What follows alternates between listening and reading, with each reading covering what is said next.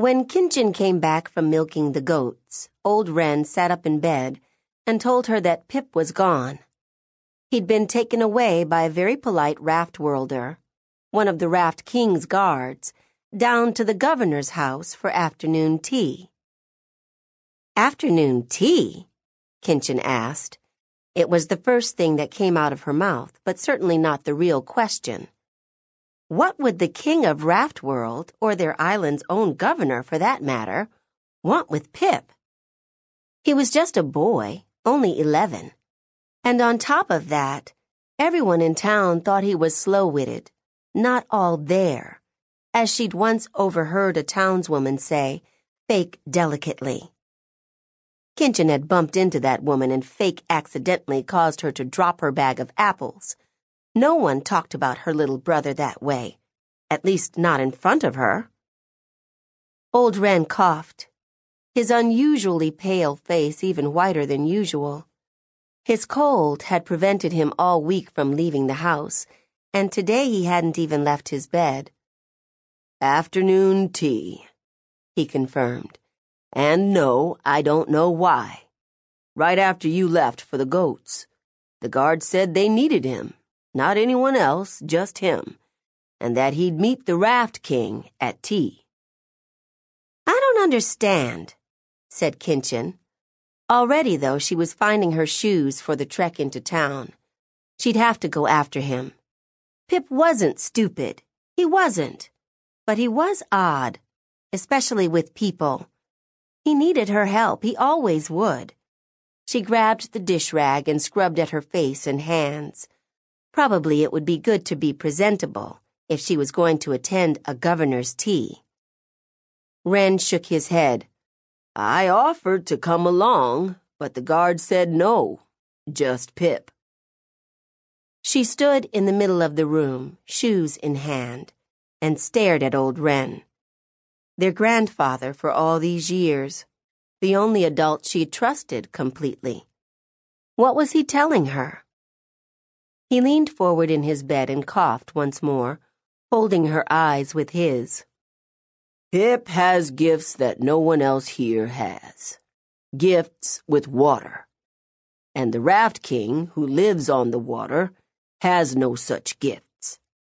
My guess is that they want to consult Pip. They have a favor to ask him, someone they want him to talk to. Kinchen nodded slowly. That made sense. She stooped to pull on a shoe. You aren't invited, Wren repeated. I'm going. Wren nodded and lay back down on his pillows, pulling the covers back over his chest. Years ago, he'd told Kinchen that he'd seen her personality clear and sharp right away, the moment he'd adopted her, when she was three and Pip was two and knowing her as he did, Wren never stopped her if she had her mind set on something. It was, in Kinchen's opinion, one of the many good things about old Wren. One shoe still in her hand, Kinchen studied him. Are you going to be okay? I'll be back as soon as I can. With Pip, she added firmly. I'd go with you if I could. Kinchen knew then that Wren was worried. He wasn't just letting her have her way. He was anxious about Pip. But he didn't say any more about that. You be careful and try to be polite. I'll be fine, child. I'm just going to take a nap. He closed his eyes, and his face suddenly looked gray and immobile, like a statue of himself. She slipped on her other shoe and left, running down the hill and through the woods toward town. Kinchen ran. She was very fast, but Pip and the Raftworld Guard had quite a head start on her, probably more than an hour. Had the guard purposely arrived after she left the house? No, she wasn't going to assume this was some kind of conspiracy. That was crazy.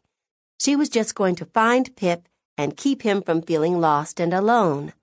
Help him out. She put her hand up to her forehead almost without thinking and felt the coarser patch of hair, that started at her temple and fell down the side of her face, the white stripe that she'd bleached into her dark hair, like a skunk's tail. No matter how hard he tried, Pip couldn't recognize faces, not even Kinchen's. He couldn't identify the governor or the raft king or anyone else in town on sight. But with the stripe, at least he'd always know his sister. As she ran, she thought about what the raft king might want. Information from the fish made sense. After all, the water was wide, and Raftworld perched on it. This world, the second world, as they all called it, contained few islands, and not all of them were fit for habitation. The raft worlders lived on their enormous raft and moved from place to place, following the good weather and always searching for a place to call their own. And Kinchen's people, the islanders, as they were usually and simply called, lived on the main island of Teten and the little Kolay islands that swung away from it in a string. Altogether, they called their land simply the islands.